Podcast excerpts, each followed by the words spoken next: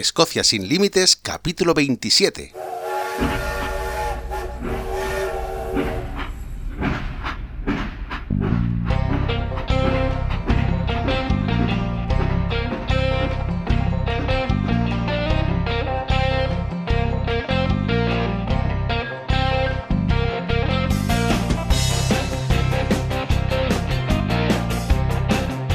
Hola, bienvenidos un día más a Escocia sin Límites, el podcast para los amantes de Escocia, donde hablamos sobre historia, lugares de interés, rutas y muchísimas cosas más para todos aquellos que están interesados en conocer, en venir a Escocia y también para los que ya vinieron y están deseando volver, porque Escocia es así, Escocia te atrapa.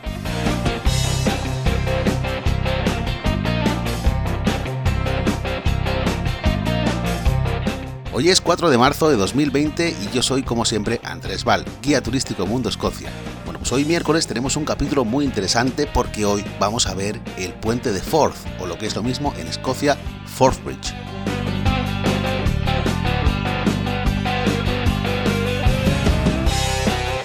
Los que nunca habéis estado o nunca lo habéis visto, seguramente os podéis preguntar, Andrés, ¿le vas a dedicar un capítulo a un puente? Pues sí, lo voy a hacer porque Bridge no es un puente cualquiera. Bridge es un puente que se inauguró en 1890 y es Patrimonio de la Humanidad por la UNESCO desde 2015, coincidiendo con su 125 aniversario. El puente de Forth conecta South Queens Ferry con North Queens Ferry en el punto más estrecho del fiordo de Forth. Pensad que tuvieron que irse 9 kilómetros al oeste de Edimburgo para construir el puente en el punto más estrecho para de esa forma usar la menor cantidad de material posible. Hablamos de un puente ferroviario que conecta el condado de Midlothian en la parte sur con el reino de Fife en la parte norte. Y como os he comentado, este puente está operativo desde 1890. ¿Qué ocurría antes de esa fecha para cruzar el fiordo? Pues muy bien, ya en el siglo XI, Santa Margarita de Escocia, la mujer de Malcolm III del rey, estableció un ferry aquí para transportar a los peregrinos que tenían necesidad de rezar hasta la abadía de Dunfermline y sobre todo a la catedral de San Andrews, que era la catedral más grande en la Iglesia Católica de Escocia. Fijaos si la necesidad de cruzar era grande que en el siglo XIII este ferry era el más popular y el más usado de Escocia.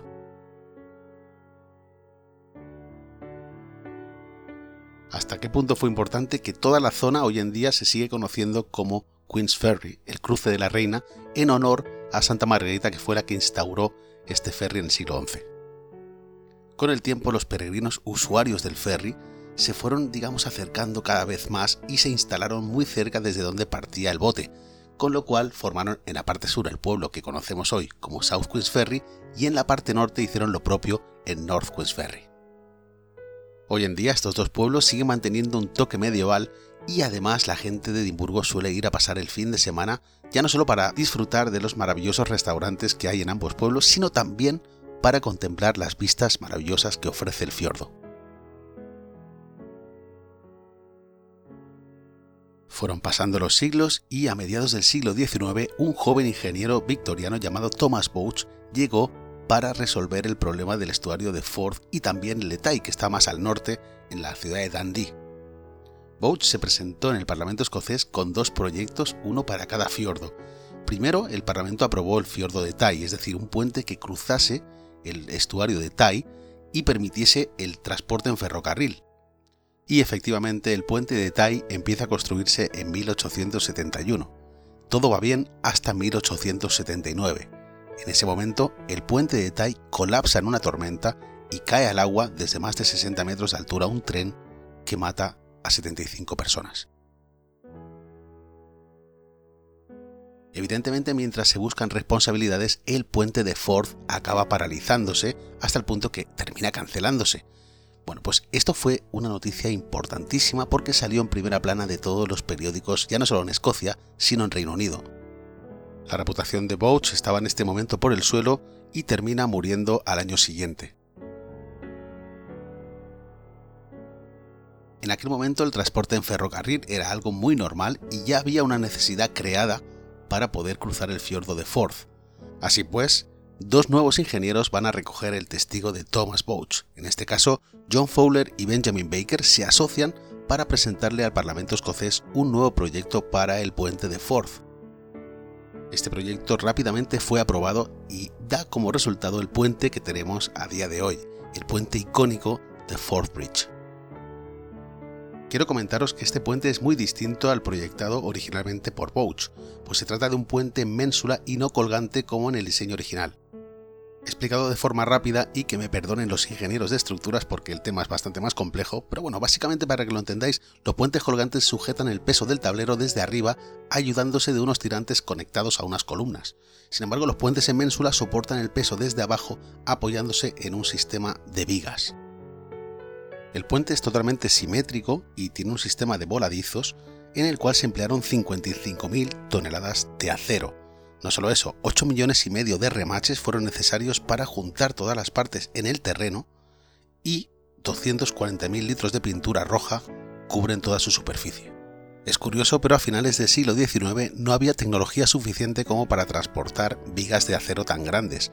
Por ese motivo se usaron tantos remaches porque las planchas de acero relativamente pequeñas tenían que unirse allí mismo fueron necesarios 4.500 trabajadores y más de 7 años para terminar el puente que daría lugar a una ruta ininterrumpida entre Londres y Aberdeen. Lógicamente las medidas de seguridad en aquel momento no eran las de hoy y se reportaron más de 12.000 accidentes en la construcción del puente. De estos 12.000 accidentes, oficialmente hubo 57 personas que perdieron la vida construyendo el puente de Ford, aunque hoy en día se cree que esta cifra podría ser mucho mayor y rondaría casi las 100 personas. En la parte norte hay un monumento que nos recuerda a todas estas personas que fallecieron no solo en la construcción del puente, sino también en las labores de mantenimiento, ya que Fort Bridge durante muchísimo tiempo tuvo un equipo de mantenimiento que se dedicaba casi exclusivamente a pintar el puente constantemente. Recordad que en aquel momento el combustible de los trenes era el carbón, y al soltar todo ese humo negro por las chimeneas, lógicamente el puente quedaba manchado de color negro.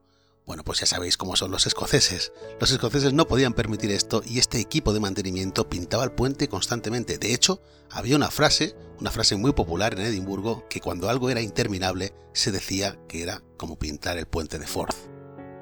Os voy a dejar en la descripción del capítulo un enlace a YouTube donde se puede ver cómo en la década de 1930 los operarios trabajaban en el puente con unas medidas de seguridad francamente insuficientes. Si tenéis mucha curiosidad, pinchar el enlace porque merece la pena ver cómo trabajaban. Hoy en día, 130 años después de la inauguración de Fort Bridge, el puente se sigue usando exactamente igual que se usaba el día de la inauguración, puesto que más de 200 trenes cruzan todos los días el fiordo usando este coloso rojo.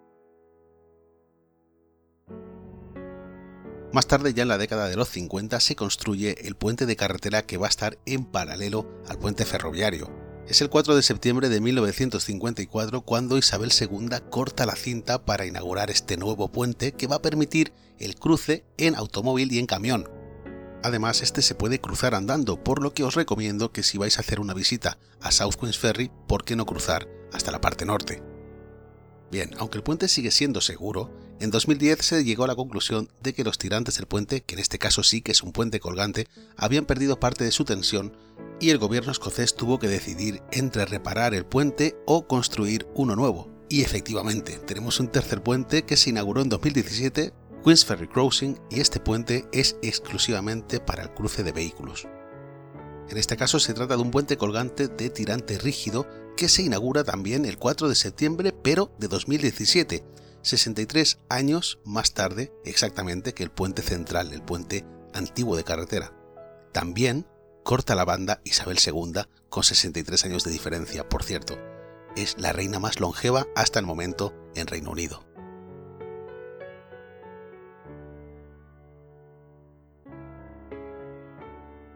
Si vais a visitar Escocia no puedo hacer otra cosa que recomendaros que os acerquéis a South Queens Ferry para presenciar estos tres puentes, pero sobre todo el puente de Forth, el puente ferroviario que como os he comentado es patrimonio de la humanidad y tiene un estatus similar al Taj Mahal o a las pirámides de Egipto.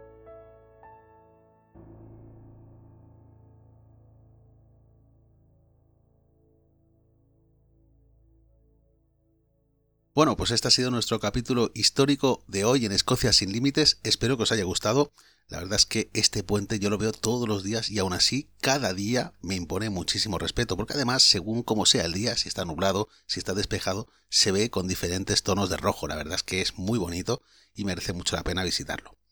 Bueno, quiero recordaros también que el próximo viernes, pasado mañana, tenemos un capítulo muy interesante, como siempre, ¿vale? Siempre son muy interesantes, ya lo sé, pero en este caso es especialmente interesante porque vamos a hablar del Brexit y de cómo el Brexit afecta al turismo y de cómo el Brexit afecta a todo lo demás, es decir, la economía, inmigración, etc.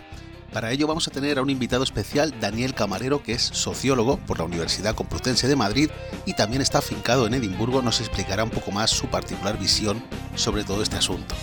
Bueno, no me enrollo más, solo quiero que sepáis también que si queréis encontrar más información para visitar Escocia podéis hacerlo en www.mundoescocia.com.